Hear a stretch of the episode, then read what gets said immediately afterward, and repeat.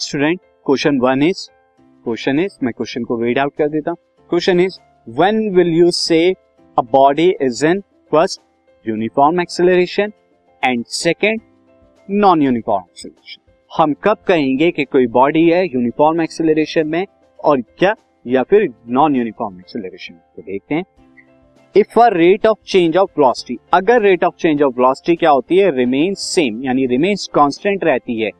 Throughout the motion throughout the journey throughout the motion velocity जो है change नहीं होती। तो ऐसे एक्सेलरेशन को हम क्या करते हैं? Set to be uniform uniform क्या और अगर यहाँ पर क्या होता है? When a body describe unequal changes in velocity यानी rate of change of velocity क्या है? अनइक्वल है कांस्टेंट नहीं है। In equal interval time equal interval time में then the body is set to be moving in non uniform acceleration तो body का acceleration कैसा होगा? Non uniform acceleration